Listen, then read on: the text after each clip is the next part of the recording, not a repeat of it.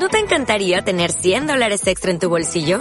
Haz que un experto bilingüe de TurboTax declare tus impuestos para el treinta y uno de marzo y obtén cien dólares de vuelta al instante. Porque no importa cuáles hayan sido tus logros del año pasado, TurboTax hace que cuenten. Obtén cien dólares de vuelta y tus impuestos con cien por ciento de precisión. Solo con Intuit TurboTax. Debes declarar para el treinta y uno de marzo. Crédito solo aplicable al costo de la presentación federal con TurboTax Full Service. Oferta sujeta a cambios o cancelación en cualquier momento. Ayudando a tu esposo, ¿no? Este, dice, dice la Biblia que Dios miró que ya había hecho al hombre, ¿no? Y luego dijo, después de un tiempo que el hombre estaba haciendo su trabajo, sus cosas, no es bueno que este hombre esté solo, porque solo se pone a inventar. Ah, no, eso no dice la Biblia, ¿no? Eh, voy a hacerle una ayuda adecuada. Y, y más abajo en el versículo veinticuatro, Dios dice, ¿no? O sea, que le va a hacer la ayuda, todavía no viene la ayuda, pero Él dice, ¿por qué razón, no? ¿Qué va a pasar, perdón, no? Dice, por esto, o sea, cuando yo le dé su pareja, su ayuda al hombre... Dice, el hombre dejará a su padre y a su madre y se, y se unirá a su mujer y los dos se fundirán en un solo ser, dice en esta, en esta versión. ¿Cómo dice en otra versión? ¿Ah? Parecido, ¿no? Y los dos serán una sola carne, ¿no? Padre, en esta noche te damos gracias una vez más, Señor, en primer lugar por la vida que tú nos das, por la salvación de nuestras almas, Señor, por traernos hasta esta reunión en tu presencia, Padre. Lo más importante es tu presencia, Padre. Señor, que sea tu Espíritu el que lleve tu palabra en buen destino, que caiga en tierra buena, fértil, corazones abiertos, dispuestos a recibir tu palabra, a aprender y a ponerse en acción. Padre, sabemos que amor es acción. Ayúdanos, Señor, a accionar lo que tú nos estás enseñando. En el nombre de Jesús. Amén. Entonces, este, uh, quiero hacer una pregunta a las mujeres, ¿no? Este, aquí voy a dar algunos conceptos y la pregunta es, ¿cuál de estos es primero para ti? ¿Tu superhéroe? Porque algunas, el otro día una hermana me dijo, este, me fui al oculista y me hice lentes. Le dije, ¿y ahora lo, lo viste a tu esposo? Te hubieras hecho lente antes de casarte, ¿no? Entonces, porque algunas ven como yo sin anteojos, ¿no? De lejos yo, el otro día vi una hermana ahí con el pelo amarillo y yo le pregunto a Fabiola, le digo, ¿es que el líder se pintó el pelo? Y me dice, no, líder, está para allá. Y cuando le dije al líder que se, se enojó conmigo, ¿no? Porque ella dice que ella es más bonita que la otra. Felizmente que no le preguntaba a la otra, de repente me decía, ¡ay, cómo me va a confundir con líder! Entonces, eh, porque todos pensamos que somos la última Coca-Cola en el desierto, ¿no? Este, y a veces pues yo veo de lejos y digo, oye, ahí estaba fulano, estaba fulano. Me dicen, no, y me confundo porque no veo bien de lejos, necesito los lentes. Pero hay personas que necesitan ponerse lentes antes de casarse. Ya después de casarte, ¿ya para qué? Bótalos. Ya no te sirven para nada, ya el desencantarte ya sigue para adelante remando tu bote nada más. Entonces te pregunto, ¿cuál es primero para ti? ¿Tu superhéroe? Porque siempre las mujeres, especialmente las jovencitas, así muy jovencitas, siempre alucinan que el noviecito es el superhéroe, ¿no? Eh, ay, viste, tiene las cejas igual que Robert Pattinson. Viste, tiene el, el lunar de Tom Cruise, ¿dónde? Atrás de la oreja, atrás de la oreja. Entonces están viendo unas cosas más raras, ¿no? Entonces, este, pero es tu superhéroe, ¿no? Eh, ahora la, la pregunta, ¿cuál es primero para ti? ¿Tu, tu superhéroe? ¿Tu hombre? ¿Tu macho? ¿Tu marido? ¿Tu profesional que te va a mantener? ¿El padre de tus hijos? ¿Tu esposo? ¿Cuál es primero para ti?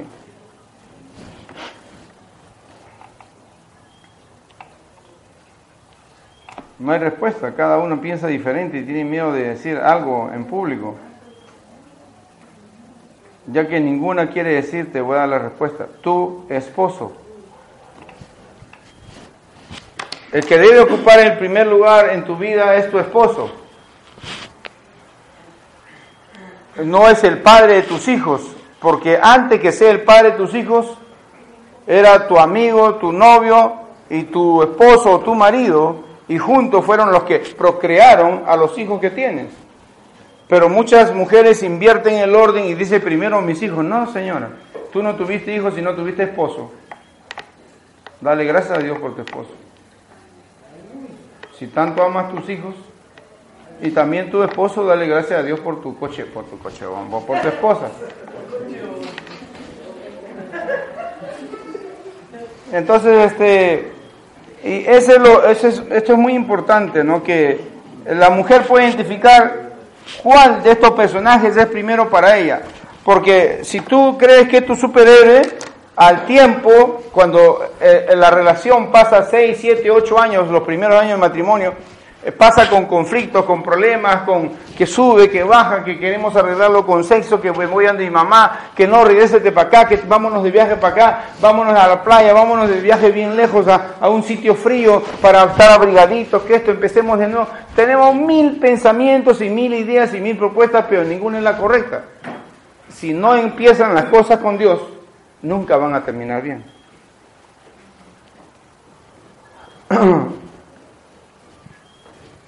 Entonces, a veces queremos que sea este el hombre del cual tú te enamoraste. Te tengo una mala noticia. El hombre del cual tú te enamoraste era soltero. El hombre con el que vives es casado. Vas a ver que son dos personajes diferentes, aunque tengan la misma cédula.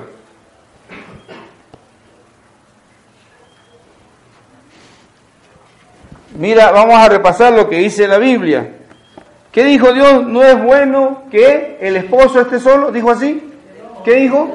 Que el hombre esté solo, ¿no?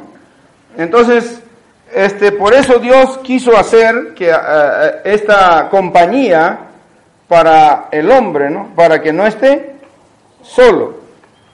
Pero en un matrimonio bíblico, en un matrimonio guiado por la Biblia, siempre hay un liderazgo, y esa es la responsabilidad. Por allá están mudas. Del hombre. Por allá la hermana de rojo no contesta.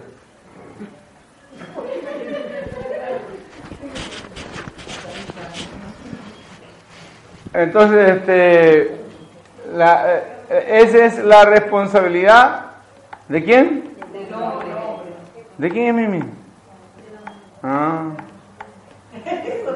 ¿Ya viste? Aquí hay varios principados y fortalezas. Está claro como el agua. Te guste o no te guste, eso es lo que dice Dios. Ahora hay que hacer que el barco camine en la dirección correcta. ¿Cuántos pueden decir amén? Y no habrá éxito en un matrimonio si dos están peleando por la misma posición.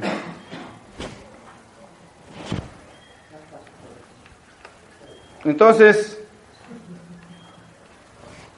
¿qué es lo que pasa, no? Que cuando se casa el hombre con la mujer, el hombre está acostumbrado a hacer uso de su dinero y a tomar sus propias decisiones.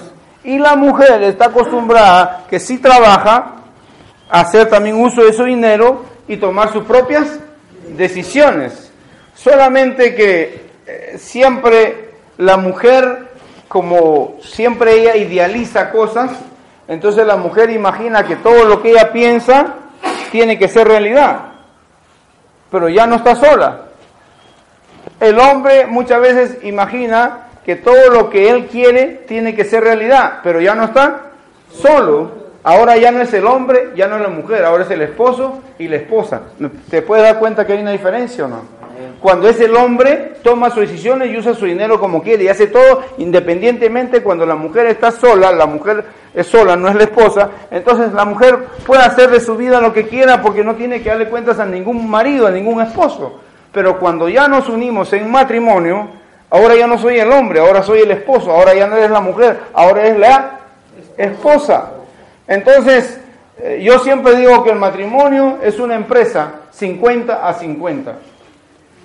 Eh, la inversión de los capitales, de lo que yo pongo, de invertir, de entregar mi vida para que mejore mi matrimonio, tiene que ser al cincuenta por ciento. Eh, la inversión que ponga mi esposa tiene que ser al cincuenta por ciento. Pero todos los años tenemos que aumentarle el capital para que crezca la empresa. ¿Cuánto me están entendiendo?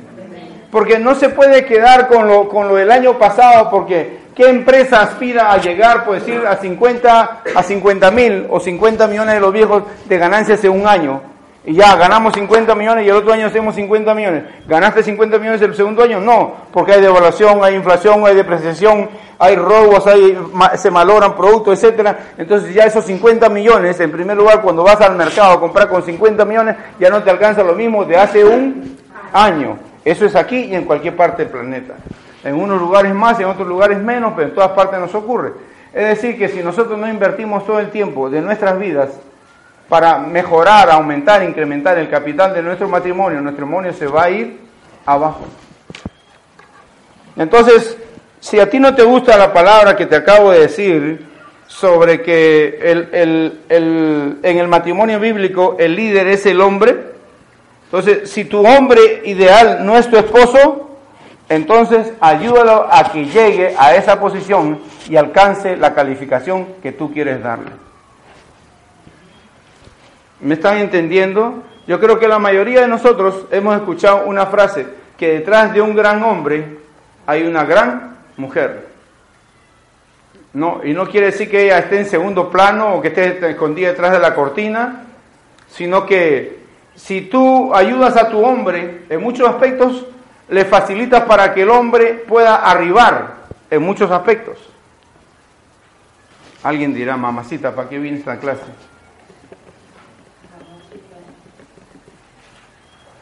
¿Me están entendiendo en esta noche o no me están entendiendo?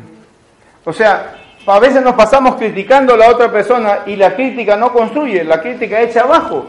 Habían dos hombres parados frente a lo que estaba construyendo Nehemías en el capítulo cuatro. Nehemías se llamaba Sanbalat y Tobías. Y ellos lo, lo único que decían era ¿qué? Criticar y burlarse de, de, de Nehemías. Y muchas veces nosotros vamos como aquellos personajes, Sanbalat y Tobías, criticando lo que la otra la persona intenta hacer. Y que para intentar hacer, a veces tú lo miras tres, cinco meses y dices, no cambiaste nada. Pero Dios dice, sí está cambiando. Ese es el problema, que quizás la persona comienza a cambiar en un área donde Dios le dice, por ejemplo, tu esposo o tu esposa comienza a cambiar, vamos a hablar del esposo porque esta es la noche de ayudando a tu esposo. Tu esposo está dejando la envidia porque siempre es un envidioso, se compara. Y está dejando eso, pero tú quieres que cambie su mal carácter. Pero Dios, en donde le está diciendo que cambie en este momento, es en su envidia. ¿Cómo puedes ir contra lo que Dios ha establecido para ese tiempo? ¿Hola?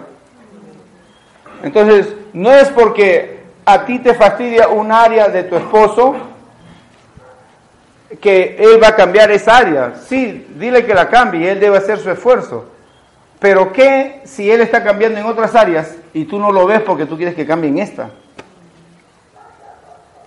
Los niños tienen nueve, diez, doce materias en, en el colegio y de repente tienen diez, diez buenazas y tienen una con once y otra con cero nueve, una con diez y otra con cero nueve, y ahí te la agarras y no ves el diecisiete, el dieciocho, el diecinueve, y que es, tiene espíritu de colaboración, y que es emprendedor, que siempre está... Este, a, A, a, a tiempo en el colegio, que tiene muchas cosas que te informan los maestros, pero tú no, aquí está mal, está mal, ayúdalo. Eso es lo que tenemos que hacer como padres. ¿Cuántos pueden decir amén? Amén. Pero tenemos que ayudar a nuestros hijos, tenemos que ayudar a nuestro esposo. Si la esposa no ayuda al esposo, entonces la esposa es un tropiezo para el esposo. No podemos pasarnos toda la vida criticándolo. Y, y a, a ver si me entiendes. Yo no me puedo pasar toda la vida criticando a mi esposa y yo no cambio. Entonces, mi crítica es mi defensa para que nadie vea mis defectos, para que, pero para que todo el mundo mire. Eh, luego vamos a la iglesia. ¿Y por qué ella no cambia? ¿Me están entendiendo? Y viceversa, ¿no? A veces estás diciendo, pero él no cambia. Pero ¿qué haces tú? Porque la Biblia dice que la esposa cristiana, por su conducta, va a santificar a su marido incrédulo. Y el marido creyente va a santificar por su conducta a su mujer incrédula. Eso es lo que dice la palabra de Dios. Entonces, no exigas que la otra persona lo haga a la misma velocidad que tú vas o que tú quieres. Dale gracias a Dios que por lo menos están viniendo a escuchar estas reuniones, que por lo menos vas el domingo a la iglesia, que por lo menos agarra una Biblia, que por lo menos ya no toma, que por lo menos ya no está viendo revistas pornográficas o, o alquilando cierto tipo de películas, que ahora está metido en tu casa, que ahora está haciendo cosas que antes, hace años dejó de hacer. Y entonces, ¿qué está pasando? Hay un cambio, pero a veces no lo podemos ver.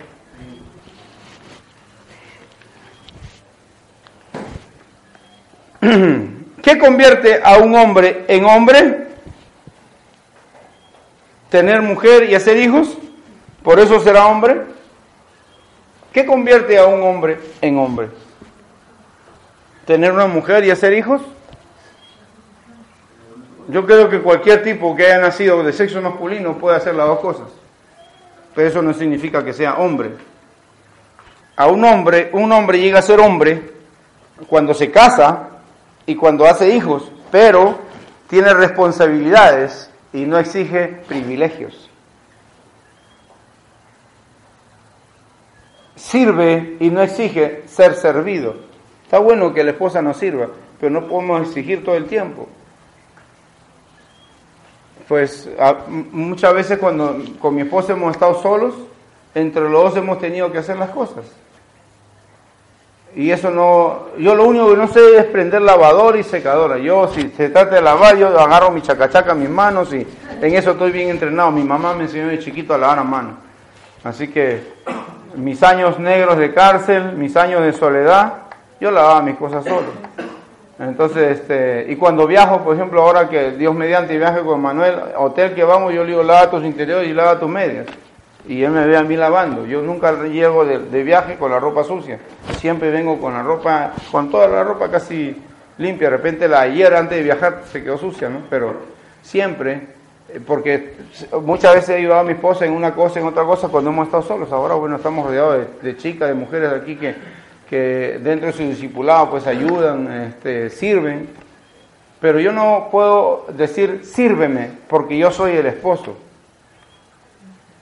Ahora tampoco te digo que seas palomino como ciertos personajes, ¿no?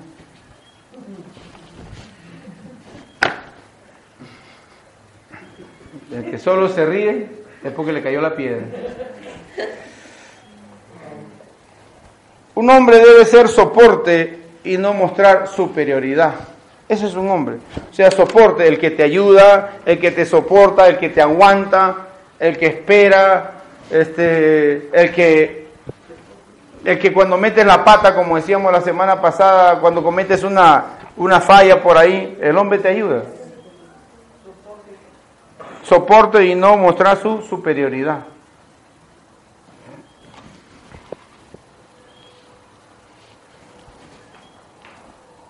Tampoco es hombre el que tiene voz bien gruesa, ¿no? Yo he visto hombres de voz bien gruesa que luego ha llegado, ha llegado su novio a recogerlos,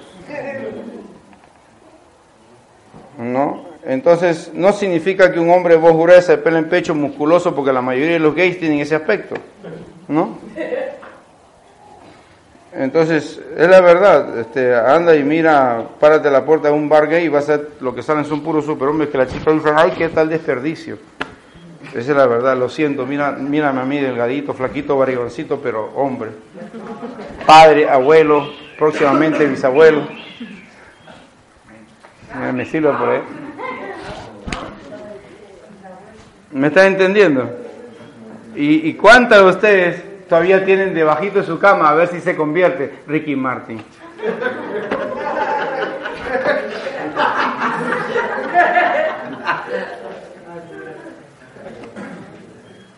Entonces, ¿el hombre fue creado primero o segundo?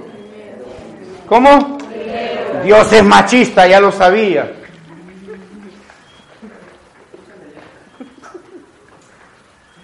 Ahora búsquense la Virgen, pues, que les ayuda. Porque el hombre fue creado primero. Ahora yo te pregunto, ¿fue casualidad? ¿Se le escapó a Dios? Dios estaba haciendo cosas y pum, agarró un poco de barro, lo levantó y dijo, ¡ay, salió el hombre! Bueno, sigue caminando. ¿Así fue? ¿Fue un error? ¿Fue algo de improviso? ¿Algo que Dios no lo tenía pensado? No. Nosotros somos todos parte de un plan de Dios. ¿Cuánto pueden entender eso? Los animales son parte del plan de Dios. Las plantas, las matas son parte del plan de Dios. La fruta, los vegetales, los sorbetes, todo es parte del plan. Las aguas de los ríos, de los mares, los peces y todos los animales que están ahí son parte del plan de Dios. Todo lo que vuela, hasta las serpientes, todo está in, in, incluido dentro del plan de Dios. Pero nosotros somos el objeto del amor de Dios. Todos somos la creación, pero nosotros somos el objeto del amor de Dios. Dios no murió por plantas, ni culebras, ni perros, ni vacas. Dios murió para que todos los hombres pudiéramos ser salvos.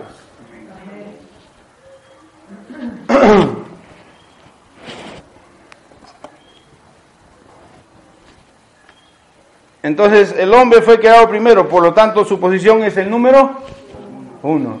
Dile a tu esposa, yo soy el número uno.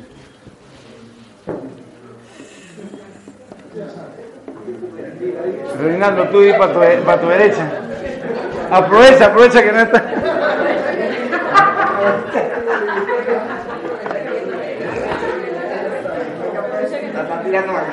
No, segundo, escúchame. Segundo, el hombre fue, fue creado solo. No fue creado con la mujer. Fue creado solo. El hombre fue hecho de qué? Del polvo, de la tierra, del barro. Por eso que el hombre cuando se rasca, ¿dónde termina? En el suelo, en el barro, en la tierra.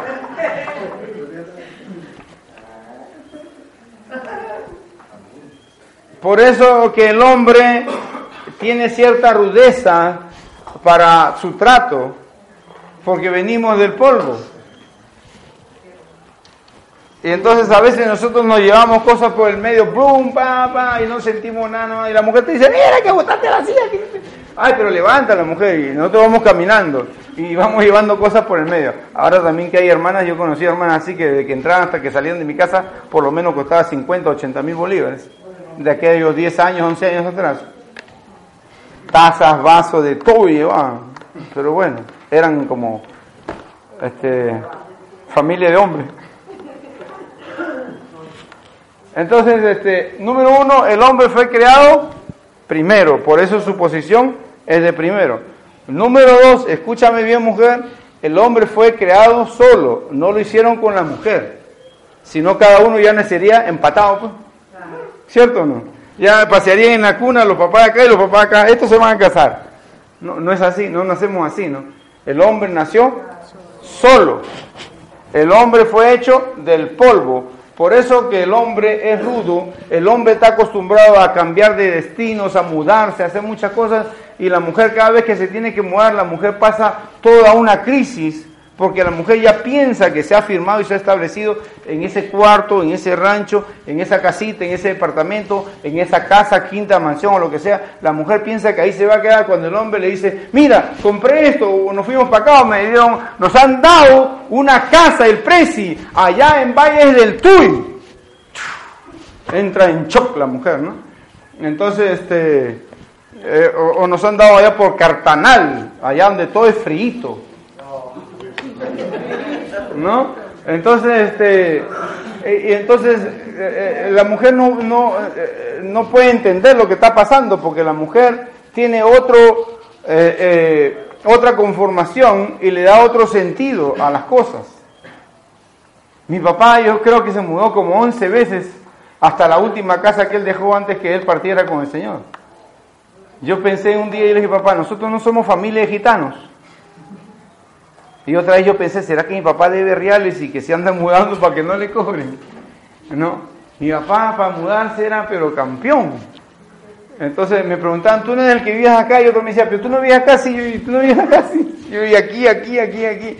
Vivía en Pueblo Libre, que era pegado a Madalena, Madalena, vivía en un lugar, dos lugares, tres lugares, en el tercer lugar conocía a la que es mi esposa hoy día.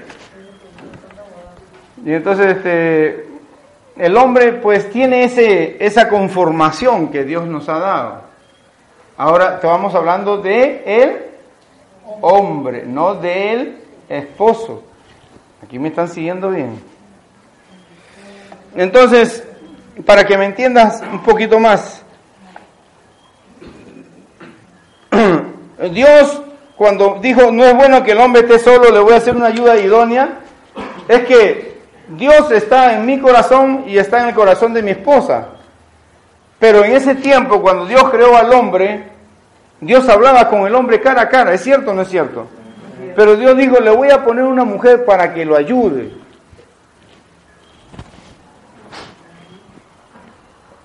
No sé, parece que se metieron los chinos y la última pieza le pusieron China a la mujer, porque se puso a hablar con la serpiente. Como yo siempre digo, la mujer oyó a quien no debía oír. ¿Cuántas veces oyes a quien no debes oír? Oyó lo que no debía oír y habló lo que no debía hablar. Pero bueno, vamos a dejarlo, eso se quedó allá en la época de Adán y Eva, ¿no?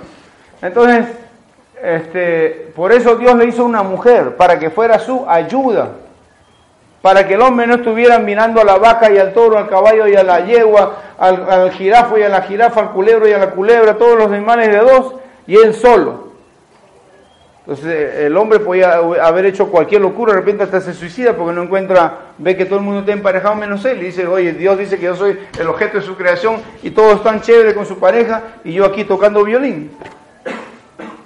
Entonces Dios le dio una compañera, una ayuda, no le dio un enemigo, no le dio un estorbo, le dio una ayuda, una persona que lo ayude. Hola. Y cuando yo recibo ayuda es porque tengo una necesidad, porque hay algo que yo no lo puedo hacer que la persona que me está ayudando lo pueda hacer. Por eso tenemos que reconocer el gran regalo que Dios nos ha dado a nosotros los hombres en nuestras esposas.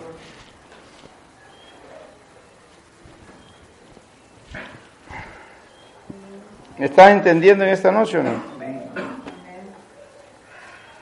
Dios no podía pasársela todo el día con el hombre. Imagínate que a cada rato tú estás haciendo algo malo y del cielo te gritan, ¡Ey, Juan, reunión! Mira que porque hiciste esto, esto, sigues caminando hacia tu casa. ¡Ey, Juan, reunión! Y a cada rato reunión con el Señor. Entonces Dios no puso a la esposa para que la esposa no diga, ¡Ey! No me gusta el amigo con el que andas. Ten cuidado cuando vendes el carro. Mira, no te metas en esas cosas. No me gusta ese señor que te anda vendiendo el carro. Lo veo sospechoso. Y entonces muchos terminamos diciendo que la esposa es la bruja, el estorbo, la que no me ama, la que no me quiere. No, no quites la palabra que Dios le puso. Ayuda idónea. Y hermana, tú mírate en el espejo como la ayuda idónea. Ahora, si no lo eres, prepárate para hacerlo, porque Dios lo ha dicho y para efectos de Dios la mujer lo es y para efectos de Dios el hombre lo es. Si no me entiendes lo que te estoy diciendo, o sea, Dios mira a la mujer, a tu esposa y a la mía como mi ayuda. Y Dios me mira a mí y te mira a ti como el hombre, el esposo, que tiene que cumplir un rol dentro del matrimonio. Para efectos de Dios, Dios ya lo mira todo terminado. Cuando tú miras a tu pareja, dices, pija, a esta le falta, a este le falta. Pero Dios lo mira terminado. En ninguna parte de la Biblia dice que Dios hizo un plan de contingencia llamado divorcio. Somos nosotros los hombres los que por alguna razón nos divorciamos. Mi esposa y yo nos divorciamos antes de conocer al Señor. Después nos volvimos a casar y aquí estamos. Y hay gente que se ha divorciado antes, etcétera. Bueno, pero el plan de Dios no es el divorcio. El plan de Dios es que empiecen dos personas con Dios, en Cristo. ¿Me estás entendiendo? El problema es cuando no empezamos en Cristo, bueno, a veces el final eh, o el proceso se pone muy duro, ¿no? Y parece que se acercará el final, pero si ahora estás en Cristo, ya no se acerca el final, Se acerca el buen tiempo, las buenas noticias del Evangelio, de que Dios es tu ayuda y Dios va a cambiar las cosas, va a cambiar tu lamento, tu enojo, tu seriedad, en alegría, en gozo, en libertad, en descanso, en paz, en que seas realmente el compañero y la compañera de tu juventud. Mira, en cuanto a su sexo, el hombre y la mujer tienen el mismo valor como seres humanos, porque uno es hombre y la otra es mujer. ¿Quién es más? Ninguno es más. En cuanto a su sexo, el hombre y la mujer tienen el mismo, el mismo valor como seres humanos. Uno es hombre y otro es mujer.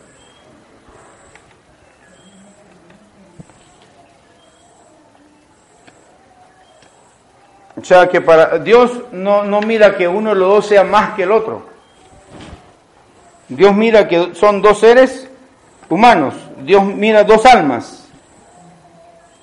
Y los hombres dicen, lo que es bueno para el pavo es bueno para la pava.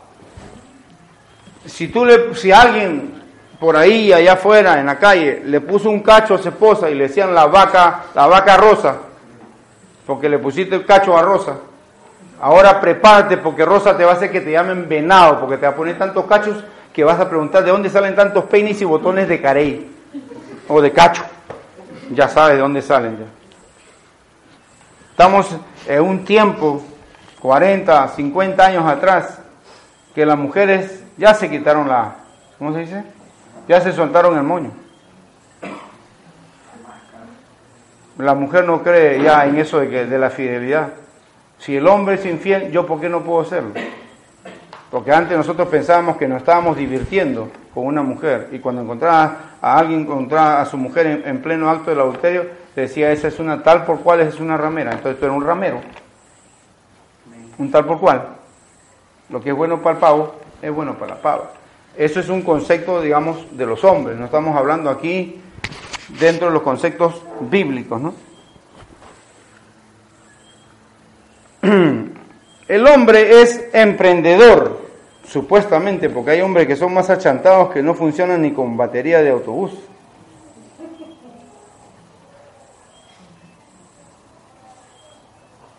¿Sabe qué significa emprendedor? Que el hombre, por ejemplo, no tiene trabajo y se levanta a las cuatro de la mañana, a las tres de la mañana, y la mujer le dice, ¿a dónde va? No te preocupes que ya vengo, voy a traer los reales. No tiene trabajo, la mujer no sabe, pero en la tarde el hombre llega con un mercado y todo. ¿Y qué hiciste? No, bueno, me fui a llenar unos carros, que esto, ayudé a cargar un camión, que esto, pero ¿sabes qué? Mi familia no se muere de hambre, aquí hay mercado y aquí hay plata. Ese es un hombre emprendedor. ¿Viste? No, este, no había trabajo, tú sabes cómo es el gobierno. ¿Por qué no vas y le pides a tu mamá que nos preste un milloncito? Oye, ya le hemos pedido como siete ya, y siempre le hemos prometido que le vas a pagar cien en cien, y la tiene sentada mi mamá esperando.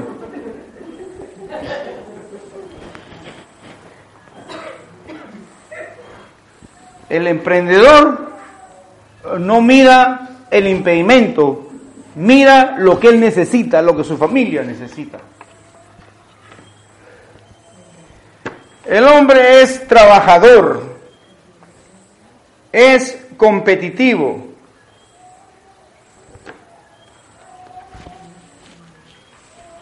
Es decidido,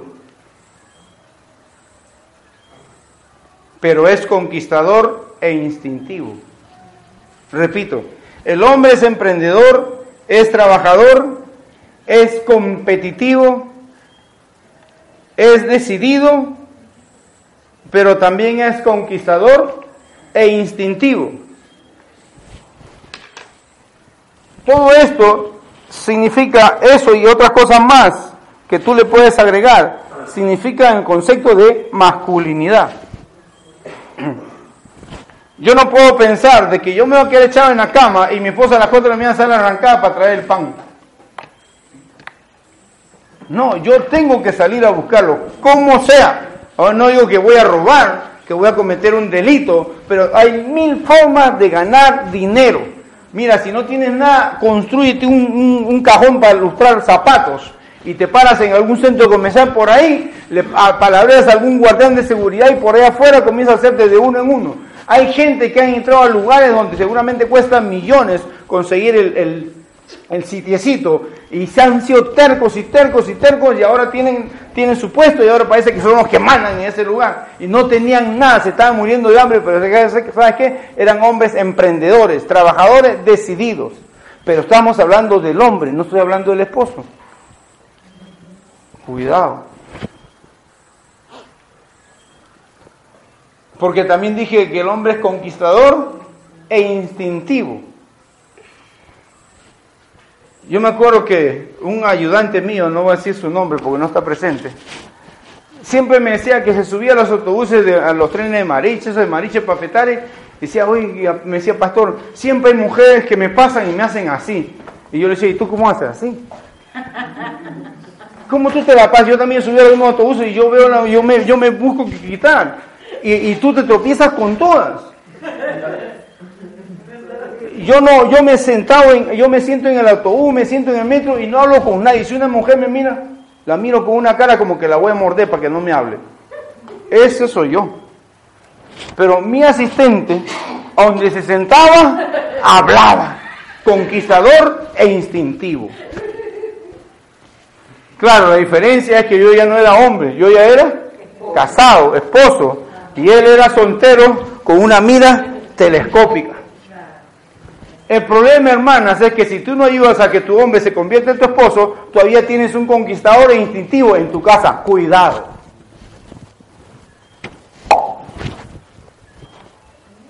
Desmayadas todas.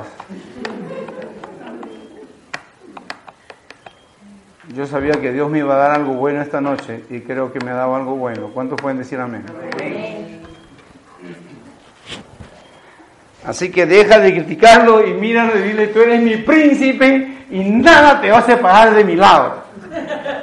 Te voy a hacer la sopa del sancocho que tanto me pedías, el asado, las comiditas, voy a coser tus camisas, voy a pegar tus botones, voy a estar con la ropa más preciosa, voy a estar preciosa para ti y voy a dejar de ser la bruja, la bruja del setenta y uno. Ahora voy a ser la reina del dos mil once. Hola. Sí, porque hay mujeres que se levantan con pijama y se acuestan con pijama. Todo el día para el hombre en pijama. Con los ruleros, con la... ¿Cómo se llama esa cosa que se pone ahí? No sé cómo le ponen rollos así, este... Y se hace así. Ya está, ¿no? Oye, pero cuando se van a Sambil... Parecen gatúbelas. Y son de la iglesia. No son del mundo, son de la iglesia. Yo las veo cuando se van en grupo, sí. Todas se creen, este... Norkys Batista. Ah. Cuidado, que por ahí anda un conquistador instintivo suelto.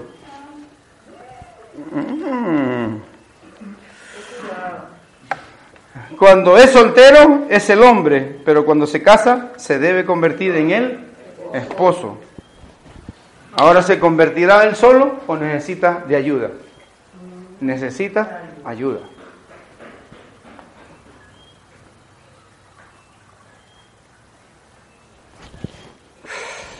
Las ocho en punto, hay que parar la novela.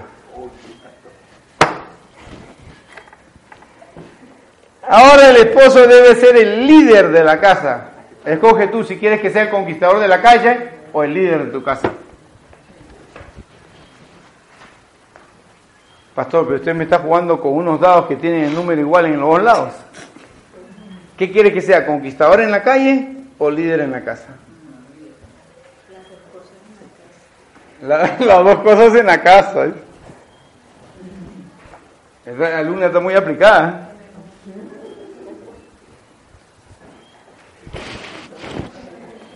Que, me, que, que conquiste a su propia esposa, ¿no? Y que sea instintivo con su propia esposa.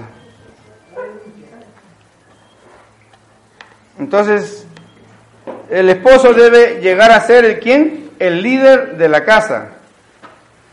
Escúchame, voy a repetirte el, veinte, el dos veinticuatro. Dice, por tanto, dejará el hombre, ¿quién? el hombre, no, ¿quién estamos hablando? Del hombre, no estamos hablando del esposo. Dejará el hombre a su padre y a su madre. Todos podemos recordar esto, sígueme.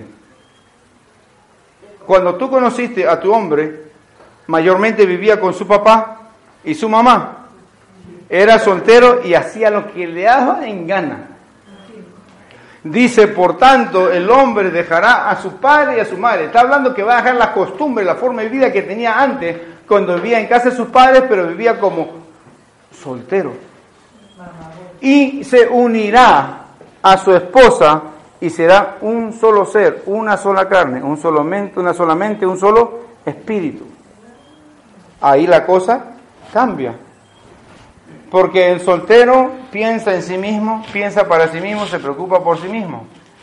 Ya el casado tiene que empezar a pensar de a dos y luego de a tres, de cuatro, de cinco, de seis. Como le venga. De, de, contigo ochenta, ¿no? Entonces, este, ¿me están entendiendo esta noche? Ya vamos a concluir. Yo sé que se ha puesto picante el tema, se ha puesto bueno. Te ha despertado algo en tu instinto de mujer que vas a salir, pero a reconquistar a tu hombre para que sea tu esposo. Entonces, se unirá a su mujer y serán una sola carne. O sea, ahora van a venir a ser esposos. ¿Hola? Pero mientras hayan dos personas peleando por el liderazgo de la casa que Dios le encargó al hombre, nunca tendrá éxito tu relación.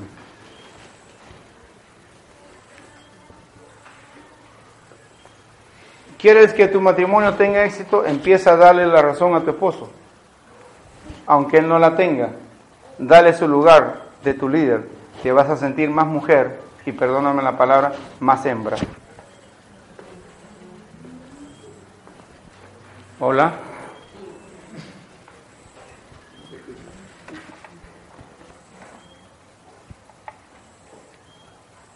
¿Quieres que tu esposo alcance ese liderazgo, que tenga éxito tu relación matrimonial, que tu matrimonio no fracase? Invierte como esposa en convertir a tu esposo en el líder del hogar. Yo no digo que su voz es absoluta, ni su pensamiento es único, porque acá hay una sola persona que habla de esas cosas.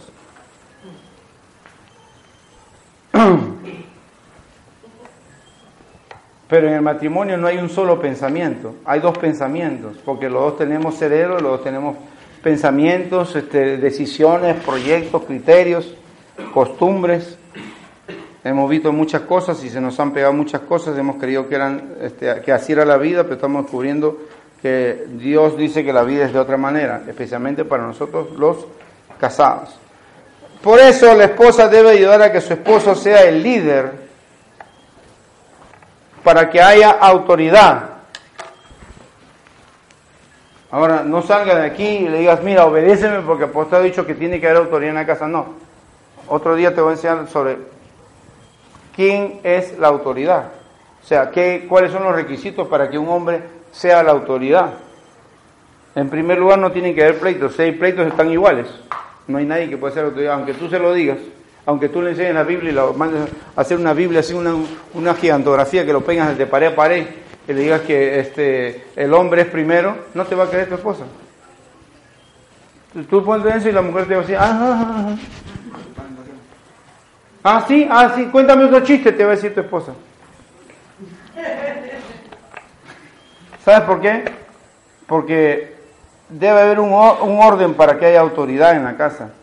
Y, y la autoridad que significa que el hombre, dice la Biblia, que es la cabeza, y la cabeza piensa, no reacciona. Desgraciadamente muchos hombres todavía estamos en, en el proceso de pura reacción, y son malas reacciones: contestar, pelear, pegar, golpear la puerta, tirar la mesa, me voy de la casa, prendo el carro, prendo la moto, me voy a pie, busco a los amigos, llamo a los amigos, este, llego rascado. Cosas así. Esas son reacciones, malas reacciones. Entonces, ¿cómo, cómo quieres tú ser la cabeza? Serás una cabeza, pero estás rodando como una pelotita. ¿Hola? Terminamos en esta frase. Este, dice, para que haya autoridad, para que haya orden, respeto y admiración.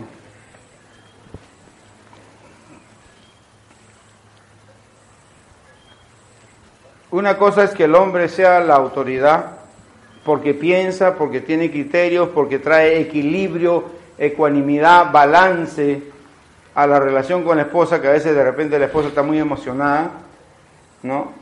Y otra cosa es que el hombre simplemente quiera mandar. No estoy hablando de eso, no estoy hablando de que el hombre mande, sino que el hombre ocupe su posición de liderazgo. Por eso dice, esposas, ¿están sujetas? ¿Qué dice este sur? ¿Esposas están sujetas a qué? A sus esposos. No dice que le sale la, que le sale la jeta. Dice sujetas a sus esposos, no que le beses en sujeta, ¿no?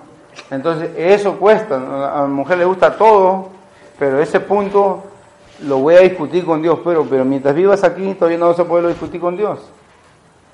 ¿Quieres ver días felices aquí en este planeta Tierra mientras vivas aquí en carne y hueso? Busca el orden que Dios ha establecido para este planeta. Y en la casa, el orden es el hombre primero, o el hombre la cabeza. Y la mujer debe ayudarlo a que ese hombre llegue a ser la cabeza. Tienes que ayudarlo, tienes que darle ideas, tienes que sutilmente ayudarlo y hacerlo sentir que él es el hombre. Si tú le sales, le haces la guerra, va a haber guerra. ¿Y quién es el hombre y quién es la mujer? Ahora, si tú quieres un hombre, ahí va a estar, porque tanta guerra, acuérdate que él tiene dos términos, conquistador e instintivo. Ahora, si te vienen con el cuello rojo, bueno, eso es producto de tanto pleito que le haces. Por allá afuera hay una que le hace, ay, eres tan lindo, si yo fuera tu esposa, yo te serviría como una sirvienta, como una esclava a tus pies. Eres tan bello, Manuel. Yo no te diría ni una palabra. Yo estaría dispuesta a cumplir cien por ciento todas tus órdenes. Tus pensamientos serían para mí órdenes. Entonces, entonces si, si ves que, que trae el cuellito, el cuello manzana, por acá, ¿cómo se llama eso? ¿Lápiz labial? Lápiz de labio. O si ves que se echa perfume para irse a trabajar. Entonces... Para, por ello les decía que la esposa debe ayudar a que el esposo sea el líder, para que haya en la casa o en el matrimonio autoridad, orden, respeto, admiración y vida. Decía número uno, el hombre en cuanto, hablaba del hombre y la mujer en cuanto a su sexo, el hombre y la mujer tienen el mismo valor como seres humanos. Ahora número dos, en cuanto a su posición, el hombre es primero y la mujer es después. En cuanto al sexo, tienen el mismo valor, uno es hombre y otro es mujer, masculino y femenino. Es solamente está definiendo de qué sexo es ese ser humano, pero en cuanto a su posición, el hombre es primero y la mujer es segundo. Si alguna de ustedes tuviera un problema con esos criterios, yo estaría dispuesto a pagarte un boleto de ida al Medio Oriente para que puedas entender y ubicarte más cuál es la posición de la mujer. En el Medio Oriente, árabes o judíos, la mujer a veces no puede ni hablar. Y por ahí más o menos fue escrita la Biblia. ¿Cierto o no cierto? Por esos países, ¿no? Entonces, yo no creo que tengamos que, que llegar a tanto para no entender de que está fácil ser la esposa. Para que tú seas la esposa tienes que tener un esposo. Y si tu esposo no da la medida, la talla, pues comienza a construirlo. Porque en este negocio yo construyo a mi esposa y mi esposa me construye a mí. Yo conocí a un, un personaje, que no voy a decir su nombre, no viene a, a, al caso, que cada vez que yo lo veía vestido, yo, yo, le, yo le decía, oye, tú te vistes en, en, en el bazar la cachetada, al buen gusto. Porque se vestía, hermano, y te hería los ojos cómo se vestía. Horrible para vestirse. Pero se casó y la mujer lo convenció a cambiar, a cambiar de ropa. Oye, ahora se mira elegante. Se mira bien vestido. ¿Quién lo hizo? La mujer. El hombre tomaba sopa y se... Ahora se... Ni se le siente. ¿Quién se lo hizo? La mujer. Y muchas cosas la mujer te va a enseñar, te va a ayudar. Tú puedes hacer a tu esposo a la medida que tú quieras. ¿Cuántos pueden decir amén esta noche? Vamos a ponernos de pie. Último, último, esta es la última nota. Esposa, si no ayudas a tu esposo a que alcance su posición, entonces tendrás un hombre en la casa y no un esposo.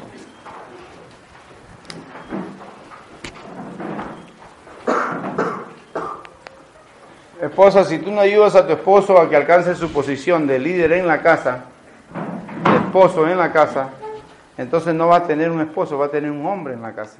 Y eso es muy peligroso.